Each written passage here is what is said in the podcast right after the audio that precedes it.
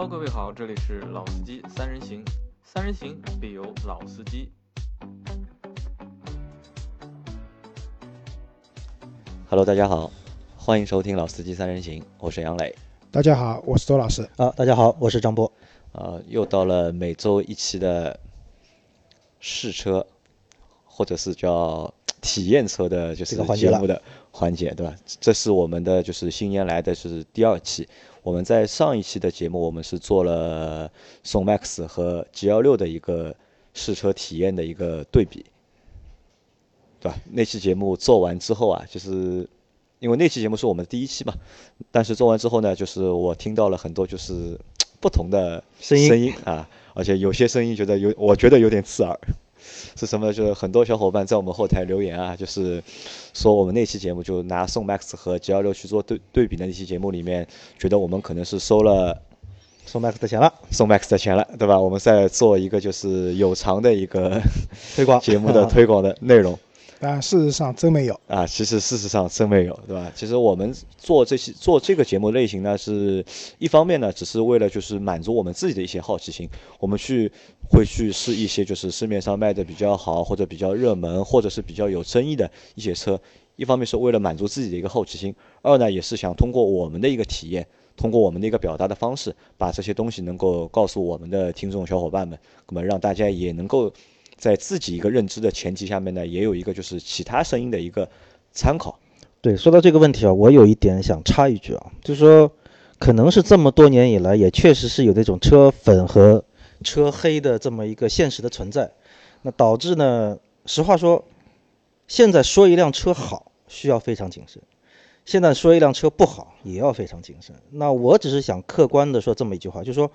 一辆车好或者不好，我们做这个节目的一个根本的出发点，可能是更多的是站在说消费，对于会买这个车的消费者来说，从他的需求角度来说，这个车好还是不好，而不是简单的从硬件的配比、数据的罗列来说的好还是不好。所以我觉得这一点还是希望说大家能够明白我们做这个节目的一个初衷吧。啊，因为是这样，就是我们会去看的一些车型呢，其实跟我们自己日常生活可能也有相关性。打个比方，为什么第一期我们做宋 MAX 和别克的 G 十六？ 因为其实我跟因为杨磊买了宝骏七三零嘛，有辆七座车了。其实我一直有想买一辆七座车的这个想法，七座或者六座车的这样的一个想法。那所以我们才会去做这样的一个对比去看车。那至于说哪辆车好或者哪辆车不好，那可能我们在整个体验过程中，因为我们也可能体验一到两家店，对吧？中间可能在服务上有偏差，可能和你们看到的不一样。所以我们提供这些信息呢，也是给大家一个参考，并不是说我们讲的一定是对的，只是我们个人的一些感受。对，不是一个绝对的指导，而只是一个参考。而且呢，我们在这个体验的过程当中，我们是我们的车并不是去问厂方的公关去借的车或者是要的车，而我们会去到上海各地的就是各家的 四 S 店。因为我觉得就是除了在我们买车的过程当中，除了车本身之外，就 四 S 店提供的服务就是就是前期的服务和后期的服务，其实也是在整个买车的这个环节当中，我觉得都是比较重要的。所以我们在试车的过程中，顺便也把就是各个 四 S 店的一些服务的态度啊，或者是他们的一些流程啊，就是我们也同样去试了一下嘛，就。啊，对，因为我们最近试车会发现一个现象啊，就是我原来觉得试驾这件事情，应该你到店对吧，看车，然后试驾是一个比较顺理成章的事情。对。但是现在发现好像不是这样的，一般的就是我们去看的可能这些合资品牌啊，他们都要求你提前预约才能做试驾。对，我不知道就大家对这样一个情况有什么看法？因为我以前对吧，我去过宝马、英菲尼迪、雷克萨斯，包括奔驰，啊、呃，基本上都是到店以后看完车就能试驾了。然后尤其是宝马，宝马还是强烈要求你试驾，但不试销售还不高兴。呃，但是最近我们发现这个情况了，杨磊，你你怎么想？我我是这么认为的，就是就像你前面说的一样，就是我们以前在去一些别的相对来说就是好的品牌或者比较贵的品牌的那些四 S 店去试驾的过程或去看的过程当中，都会就是被销售主动要求，就是邀请你去试驾，对吧？这个是我们觉得给我的一个印象就是什么呢？可能就是试驾是一件比较简单或者比较方便的一件事情。但是我们做了就是上次的节目去了两家店，包括我们这次的节目又去了两家店嘛，给我的感觉怎么我去看三十万、四十万、五十万的车，就是试驾很简单。反而我去看一些十万左右的车，试驾会变得这么的困难，或者是一定要你就是提前预约。这个我觉得是很难，我有点难理解。但这个难理解呢，我把它可能归。就是把它分成两部分，一部分是呢，可能是有些店它可能自己会有一些就是规定，对吧？一定要求就是用户试驾可能要提前或者么要就是预约，对吧？还有一种可能呢，就是我觉得是 四 S 店的销售啊，可能是在工作上面就是这个态度啊，并不是那么的积极。就是我们讲看人头嘛，看人头，对吧？其实也不叫看人头，可能是因为什么？因为那我们现在去看那些车都是在十万左右的，对吧？十万到十五万之间的，因为销量也是比较大，可能相对来说比较好卖。因为一好卖呢，二呢就是去看的人也多，对四 S店的那些销售来说啊，他也会累，他觉得就是，并不是每组客户，对吧？都要就当场让你去试驾，你你如果真的想买的话，你就去约一下。对这个问题，其实在十年前我还做汽车杂志的时候啊，就非常呃有明显的一个体体验。当时我们做杂志是从公关公司拿车，基本来说，你像 B B A 这一类的品牌，从公关公司预约车还是相对比较简单，就只是说你可能需要排队时间比较长。但是，一旦到那些呃十几万价位的车，甚至可能再便宜一点的车，好多给你的回复就是。啊、没有试驾车、啊、你去四 S店自己试，你到四 S店你去试一下或者怎么样。那我们经常也是跑到四 S店说没有试驾车或怎么样。那我们后来也分析过，实际上呃可能说现在在反馈到说现在这个试驾需要预约这个事情啊，我觉得一个可能是一个能源就是资源的一个调配的一个问题。那因为可能说对于像呃一线品牌这样的车，他们对于这个整个销售的一个理解不太一样。另外一点可能说去这些品牌试驾。去愿意去试驾的人，可能真的是有实际购买能力，或者说真的是有意向的。那对于你像十几万，可能再往下探一点到几万块钱的车，就大家会觉得说，啊，没事去开一圈嘛，我不是买不起，我也可以买，但是这个上下幅度比较大，那可能也就意味对 四 S 店来说压力会比较大。试驾的人很多，可能像刚才杨磊说的，工作人员要不停的应付买或者不买的人，可能这个压力一方面很大。另外一点就是整个这辆试驾车的这个资源调配是一个问题，所以我觉得预约试驾从避免这个对于买车的人消费来说，避免这个等待的时间，我觉得这个是一个好处。那对于 四 S 店来说，更合理的利用这辆试驾车，更合理的让工作人员去参与到陪伴试驾这个过程当中，进而保证于说大家对这个车有最好的印象。我觉得这个其实也算是一个有正面帮助的一个一个地方。啊、呃，我我是这样想的，就是试驾要预约这件事情呢、啊。要分的，如果说是一辆蛮稀有的车型，就像我以前看那个英菲尼的 G 二十五 和 G 三十七， 我想开 G 三十七， 但是四 S店说全上海可能就只有一台试驾车，而且用来做巡展的。如果你要开的话，那可能下一周正好轮到他们店，你可以预约过来。但如果你要开 G 二十五 的话，那现在就有。那对于这种情况，我是比较能接受的。但是如果说比较常规的车辆，如果说你试驾还要非要隔一天再过来或者怎么样，那对于我来讲我是不太愿意的。因为毕竟车是用来开的嘛，不管你是买贵的车也好，买便宜车也好，在买之前让你去体验这辆车的一个动态的行驶性能还是蛮重要的。就不可能讲我这个车完全没开过，我在展厅里面看了一眼，我最后把这辆车买下来了，嗯，好像不太有这种情况。除非你上到法拉利、保时捷这种环节有可能、啊。所以啊，就是不管怎么样，不管就是各种各样的原因啊，但我我在这里就是给各位小伙伴一个建议啊，如果你们想去看车或者想去试驾的话，我觉得还是就是先打个电话打到 四 S 店，你和他说一下，对吧？我想来看车，我要试驾，你今天能不能？如果今天不可以的话，那约一个时间。这样的话，就是对 四 S 店的工作人员说，他们安排车方便，对我们自己来说其实也方便，不要节省时间，不要白跑一次。说实话，就是我认为，就是我顾客啊，就是消费者的时间啊，可能比那些销售的时间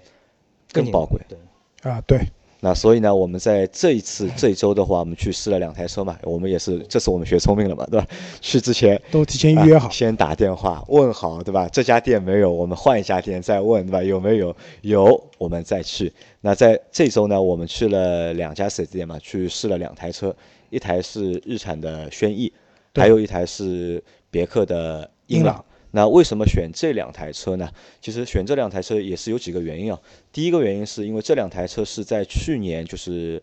轿车销售排行榜年度里面排在了第二名和第三名。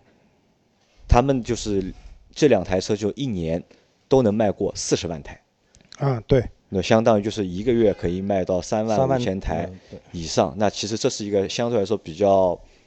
恐怖的一个数据，也是一个比较大的一个数据啊。那还有一个原因呢是轩逸，对吧？我之前我说过嘛，就是轩逸这个车为什么老是排在前三名？但我马路上老是看不到它，对吧？对这个车我其实多多少少有点点有点点陌生。那这是选轩逸的一个原因嘛。第二个原因我们选就是第二个是我们选了英朗嘛。选英朗是因为什么呢？英朗因为在去年它换代了嘛，换成了一个就是三缸的一个发动机啊，一点零和一点三的三缸发动机、啊。所以我们对它那个。三缸的版本啊，就是其实也蛮好奇的，所以就是想去试一下。啊，这里卖个关子啊，就是杨磊啊，在试完这两部车以后，他就说了一下，就是他终于知道了轩逸为什么一个月能卖将近四万台车，是有道理的。这个算留个悬念啊，这留个悬念啊，好吧，那这个时候把时间交给我了啊。好，周老师来。我们先来讲，就是那这次呢，我们选的两款车型，因为都是合资品牌，对吧？然后他们价位差不多。然后他们都是一辆家用的 A 级车，对，三厢车型，价格区间应该都在十万到十四、十五万，好像是。嗯、呃，对，呃，在这种情况下呢，我们选两款他们卖的比较好的车型，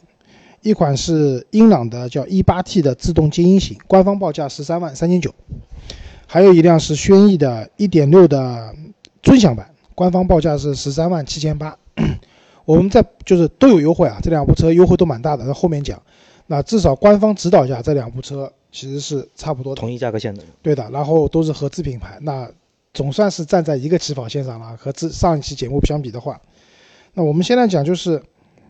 看到别克英朗的第一感受，很别克，啊、很别克，你觉得吧？因为别克现在是家族脸嘛，那个前脸都是一样的。对，如果我们忽略整体的一个车身尺寸的话，现在的英朗。包括它的君威、君越、G 二十八，对吧？G 二十六，呃，它整个整个是家族化的，前面的就是车车头，就是那个别克这种竖格栅式的瀑布，然后一个硕大的一个三盾牌的这样的一个 logo 在中间，非常统一了啊，非常统一。然后英朗给我的感觉是它的外形是非常圆润的，这个车是非常圆润。那怎么讲呢？就是因为我觉得是别克的 logo 嘛，因为别克其实在中国还是。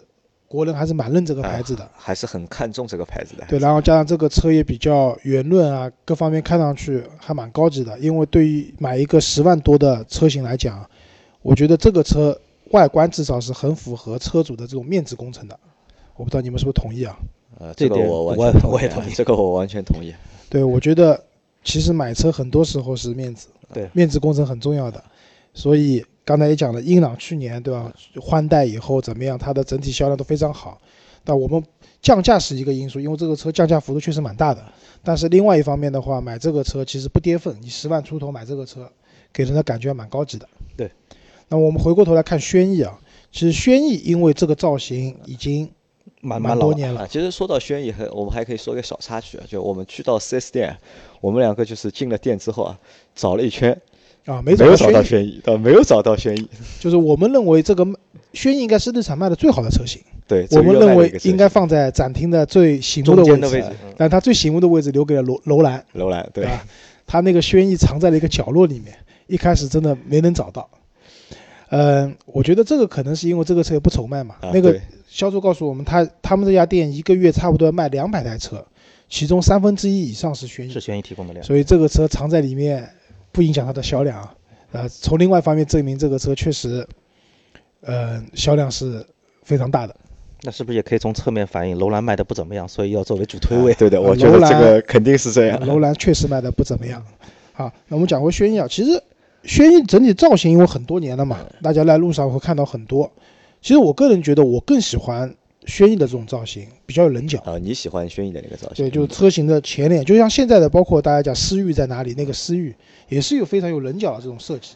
那大家会感觉相对来说更加的运动一点。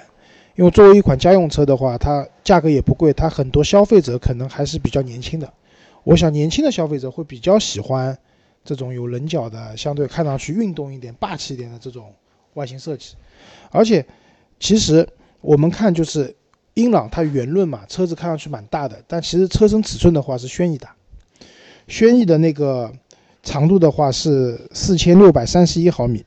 然后英朗只有四千六百零九，然后轴距上差的也蛮多的，一个是两千七百，一个只有两千六百四十，差了六厘米的一个轴距，所以这个其实后面我们讲到空间里面还会有蛮大区别的。但是前面周老师说到，就是他你觉得就是你蛮喜欢英朗呃，就是那个轩逸的那个造型的，对吧？但是我看到轩逸那个造型之后，我我终于明白了一个问题，就是我为什么就是觉得马路上看不到这台车，因为可能这台车的辨识度啊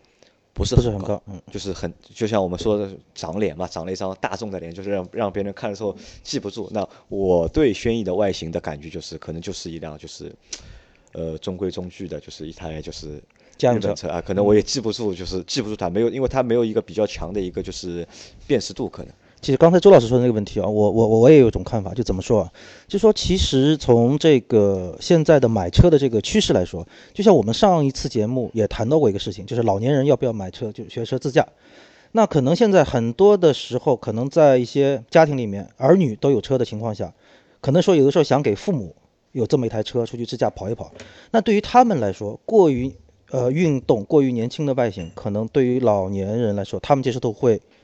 差一些。但恰恰你像比如说像英朗新改款的这种圆润的车型，这种十几万的价格，我们大家可以去想一想，是不是说如果说你的父母说要买台车，这种外形会更便于让他们接受。那从销售的层面来说，等于这种外形会把它的这个销售面啊拉着拉得稍微大一些。其实我反对，其实我认为这两台车就是这两台车的外形啊，其实都比较适合就是中老年人我是这么认为的。我刚才讲了，它的运动是相对于英朗强的，嗯、不是相对整个一个目前的这个市场上的车子来讲的，因为本质上这两部车都是非常中庸的车子，家用车，对，这个是典型的家用车。我们现在只是在这两者之间做一个比较，好吧？好，那么讲过外观以后呢，我们进入到车子里面。那首先我们讲，就整体感觉就是两部车的配置吧，各有千秋。嗯。轩逸整体坐进去以后，你会觉得这车子里面啊都是被软软的材质包裹的，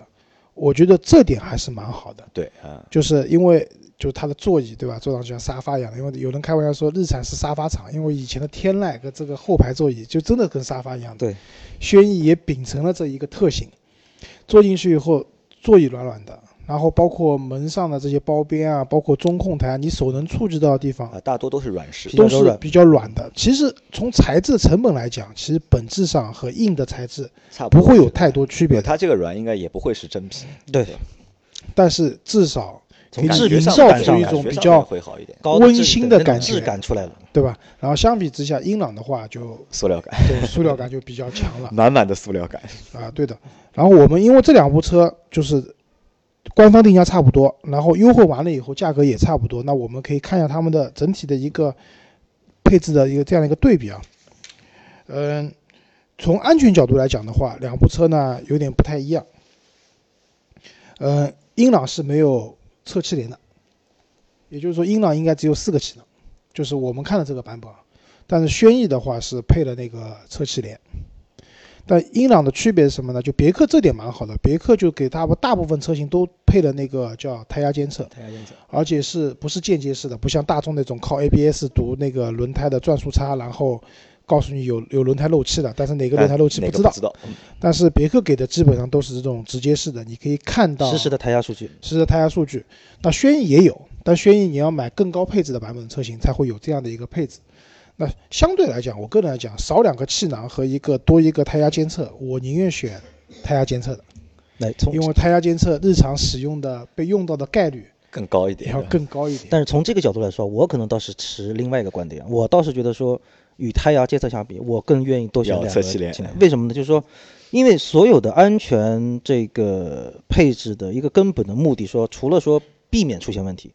更大的情况下是，一旦出现问题之后，能不能给你更周到的一个防护？那胎压监测，我们咱们反过来说，呃，如果是一个慢刹器，我觉得其实作为稍微开一段时间车的车主来说，都会比较关注轮胎状态，可能偶尔会看一下，或者洗车的时候啊，也洗车工也会说啊，你这个轮胎有点漏气或怎么样。那所以对大家来说，可能胎压监测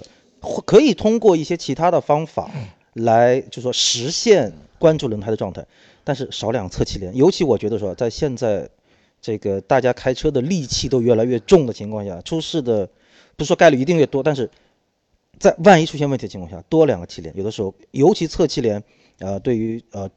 整个来说侧面碰撞的这个防护，我觉得应该会是有不一样的感觉。我来回应一下你啊，我本来以为张波会讲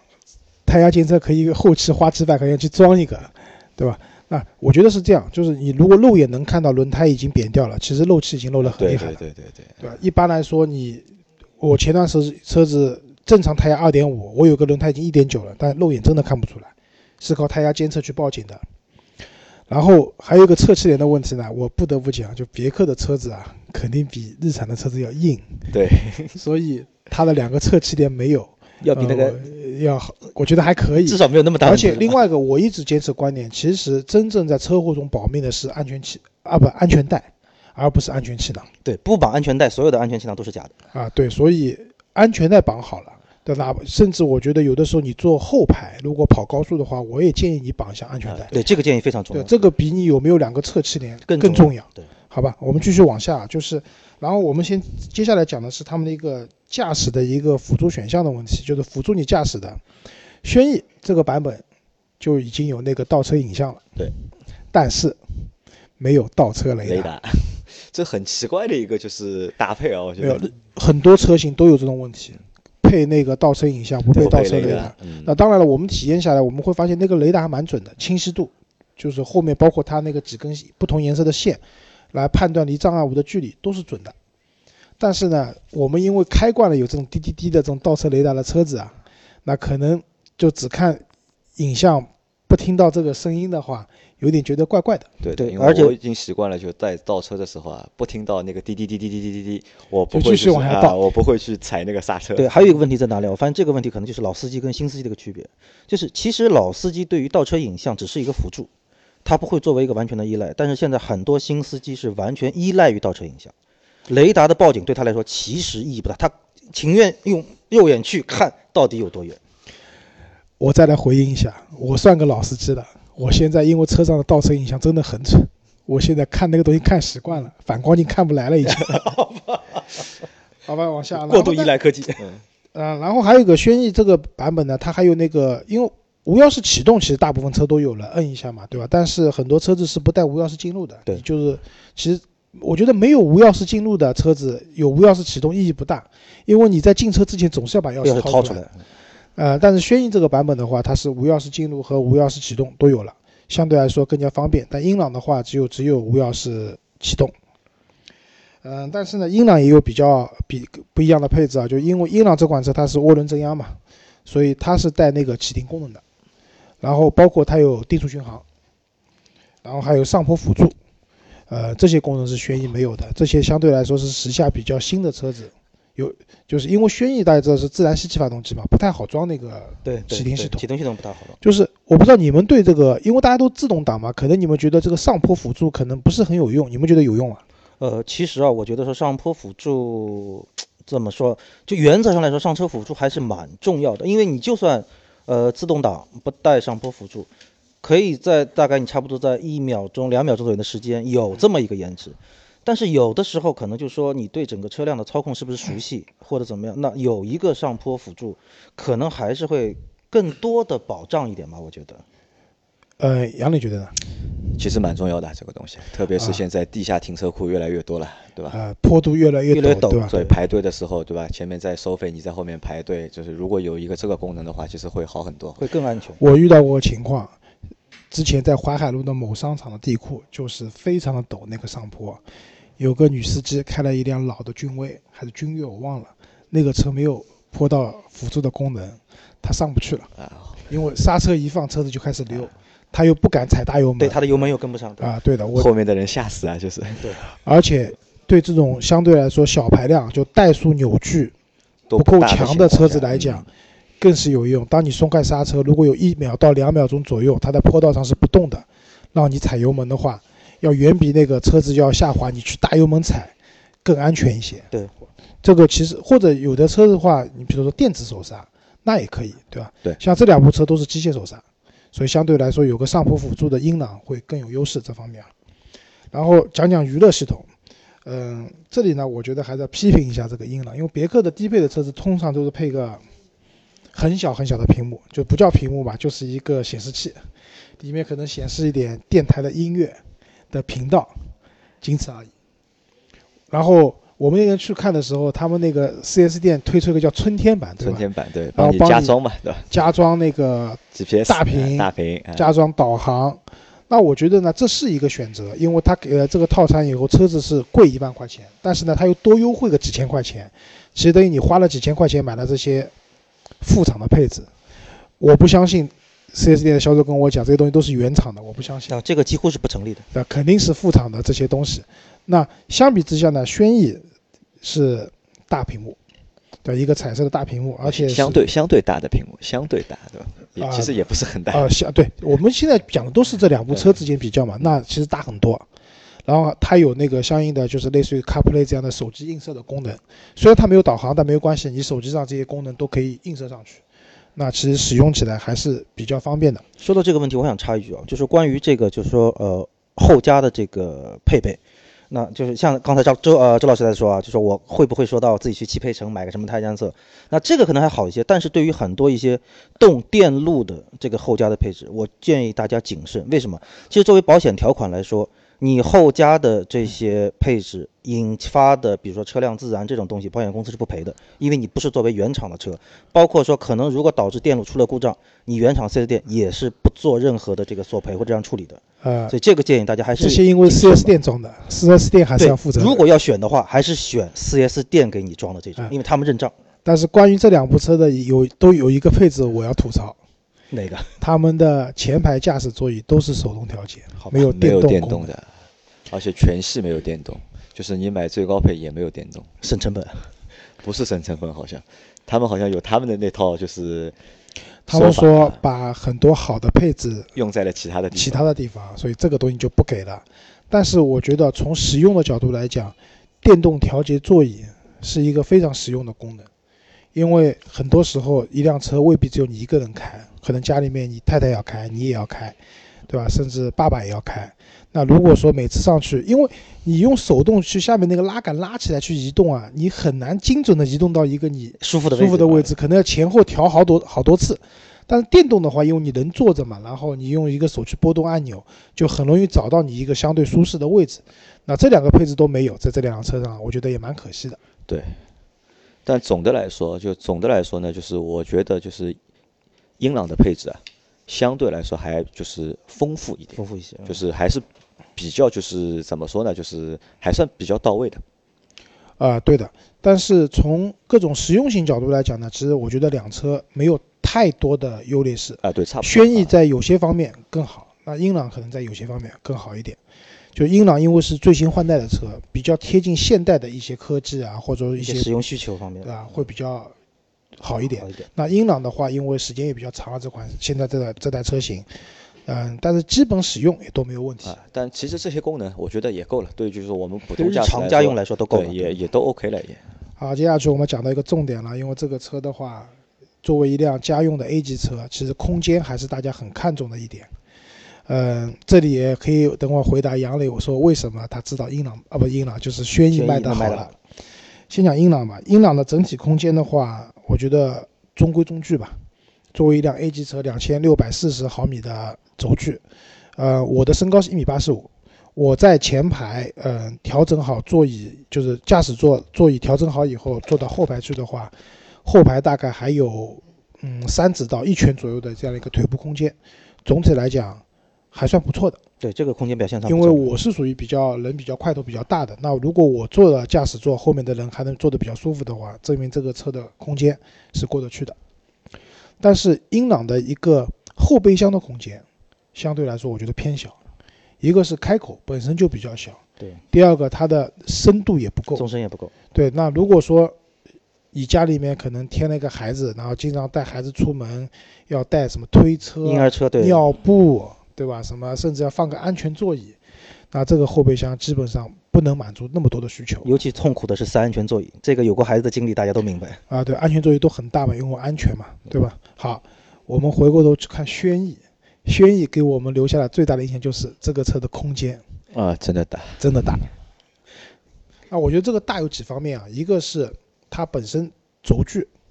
要比那个英朗要长一点，六厘米。那六厘米其实反映在腿部空间的话，也是一个蛮可观的蛮可观的数据了，对。对，第二个呢，日产向来在内部空间的营造上是他们的强项，强项对，我们不讲它是不是在有些地方省掉了，因为他们销售也坦言跟我们讲，日产的车子总体来说皮比较薄，对吧？事实，但是它在这个内饰空间上的营造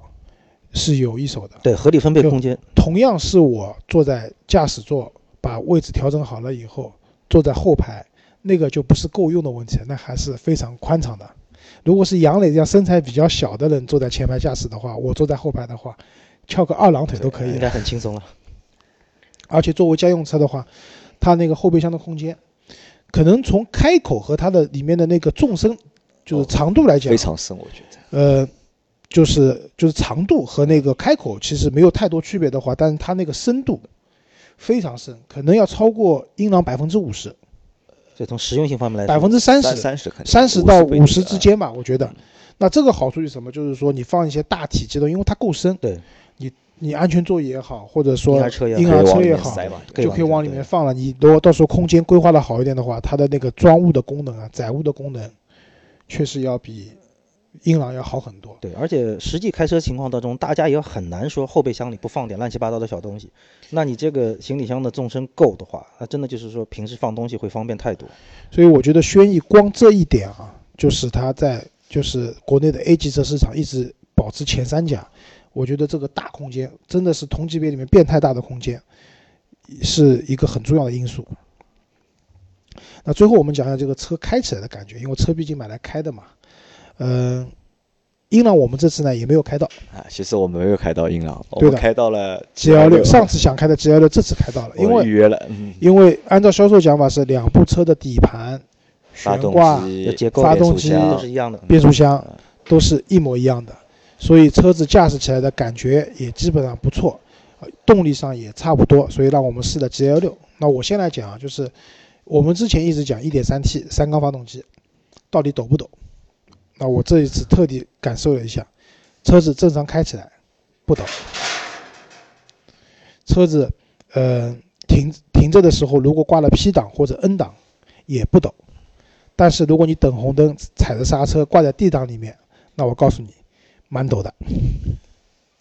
呃，这个我觉得和四缸的发动机可能在这方面会有一些差距吧。但这个抖动在你的接受范围之内吧？说句实话，因为我现在开的车是一点都不抖，我不太能接受啊。你不太能接受的，我是觉得怎么说啊？就说，呃，如果是在行驶过程当中的这种抖动不明显，呃，或者说这样说，你进到 P 档或者进到 N 档抖动不明显的话，对于我来说啊，我还是可以接受。因为就是说，因为我可能是这个是介于我本人啊，我本人有一个在等红灯的一个习惯，就是说，如果这个红灯会比较长，我会进到 N 档，踩刹车或者拉手刹，所以可能我我对于这个接受度还可以。你的接受度肯定是可以的。呃、我 OK 啊，我觉得其实这个三缸的抖动啊，就是完全在我的这个接受范围之内，我觉得。呃，因为你原来的四缸车更抖啊，因为我本来那台英菲尼迪 Q 五零 L 还要抖，我觉得。然后讲一下动力啊，就是。虽然就是这个车有涡轮啊，但是因为排量小，缸体少，它整体的动力还是比较中庸的。呃，你你指望是那种涡轮增压一下子爆发，这个车往前窜，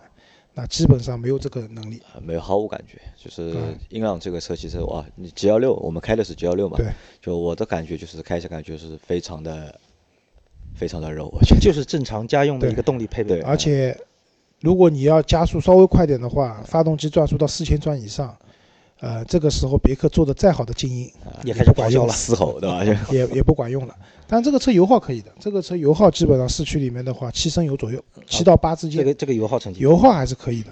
好吧？然后另外一个讲就是新的一代英朗啊，就是以前大家知道别克喜欢用什么瓦特连杆，对对吧？瓦特连杆其实就是扭力梁加了一套这种比较有科技含量的连杆，使得车子整体的操控更接近于独立悬挂。那但是现在新的英朗的话，它后轮已经开始配备独立悬挂，直接上独立悬挂啊、呃、对，当那些就原来做独立悬挂，比如说什么速腾啊这些车子，都开始用扭力梁的时候啊，别克反而用回了倒回用啊啊独立悬挂啊，那说明其实独立悬挂相对来说还是对车的操控性会有一些帮助啊。这个我们到后面开一期节目，就是谈一谈，就是独立悬挂和就是非独立悬挂到底有多大的区别。但是这里可以先讲一下，就是独立悬挂带来的缺点是什么？它对后排的空间占用大，对，所以它的空间没有轩逸那么大的有一个原因，就是因为它的悬挂系统，对底盘的结构决定了。啊，你前面还没有说轩逸开起来怎么样？轩逸是这样的，因为我们试的是一台 一点八 的轩逸，因为店里面给我们试顶配的，就是低配的车子、中低配的车子没有。那顶配的轩逸因为排量大嘛，然后加上它 C V T 的变速箱，就是相对来说没有这种换挡、这种波动的这种顿挫感，嗯。呃动力其实初段的动力我觉得还不错的啊，初段动力蛮强，但是当你想要踩得更深一点的时候，你会发现这个转速在四千转上下徘徊，它因为不换挡嘛，就在那边徘徊，车子没有很明显的一个加速性能，也是嘶吼，也是嘶吼为主，那就说明什么？就这个级别的家用车啊，可能你买一辆，对吧？思域可能可以带来那种淋漓尽致的感觉以外，其他的车型大部分嘶吼多一点，加速性能会弱一点。但是呢，我想讲的是，那个销售告诉我们，因为新的那个 一点六 的车型，它配的那个 C V T 变速箱的齿比调整过了，它的齿比更范围更大，那就也就是说，当你高速巡航的时候，开到他说开到一百一十的时候，转速也就两千转不到，一千五到两千转之间，其实对燃油经济性是有帮助的，燃油经济非常有帮助。对，而且你既然选择一款 C V T 的变速箱的车子，你也不要指望它有很强的加速性能，这个变变速箱。其实不支持有很强的这种扭矩输出的。C V T 给你的本身出来的给你的一个目的，就是让你感觉就是更平顺的一个加速过程，更安静、更平顺的这么一个加速感受。对，这里顺便科普一下 ，C V T 的成本是仅次于 A M T 的，成本低的倒数第二低的一个变速箱的形式。大家不要觉得，因为以前奥迪讲自己无级变速嘛，好像很高级，很高级，其实这东西不高级的。嗯，轩逸的话，因为后面后轮是扭力梁嘛。但是我们实际开下来，其实你说有真的很大区别没有？啊，其实我这个说一下，就是说可能刚才杨磊的时候，我们可能会单独出一期节目来讨论这个事情。那我只是想说一个，就是我这么多年开车试驾以来的感受，就是说，对于普通的日常用车，包括普通的驾驶、普通的路况来说，独立悬挂还是非独立悬挂，其实动态表现日常来说真的差不了太多，除非你是在一些相对极限的，比如说高速过弯没带就。呃，没减速或者减速不够的情况下，车辆动态发生比较大的这种转变的时候，可能才会略有区别。所以我觉得大家不要也也不说不要太纠结于这个独立还是非独立这个事情啊。啊，对。然后再讲一下就是两部车的保养成本，嗯、呃，英朗蛮贵的。啊，英朗贵，英朗要将近要比轩逸要贵一倍，将近贵一倍了要。啊，英朗因为它要用全合成机油，因为它涡轮增压嘛。机油这一项可能带来的成本变化就蛮大的，英朗好像小保养是七百块，对，大保养是九百块，它的大保养的价格已经接近我一个小保养的价格了，对吧？然后还有就是两部车的一个整体的市场优惠啊，我们可以讲一下，就是呃，像轩逸吧，轩逸是这样的，就现在基本上你看到的官方指导价就是你的落地价，就包含了保险、购置税。杂七杂八的上牌费啊，什么出库费啊，检测费等等，就是你这个落地价了。总体来讲可以优惠两万多吧。然后，嗯，英朗的话，它的价格呢，就是如果你不买所所谓的 四 S 店增配版，就买厂方标准的配置的话，它大概也有两万出头一点点的这样的一个优惠。如果你买了增配版的话呢，它能优惠三万多。但是呢，它给你的这些增配的东西，是因为。这个车的价格就上去了，所以总体来讲差不多的，呃，差不多，对，没有什么太大优惠，看上去优惠就是优惠还是大的，因为这些车子十几万车子能优惠你两万多，将近三万块钱，其实整体优惠还是大的。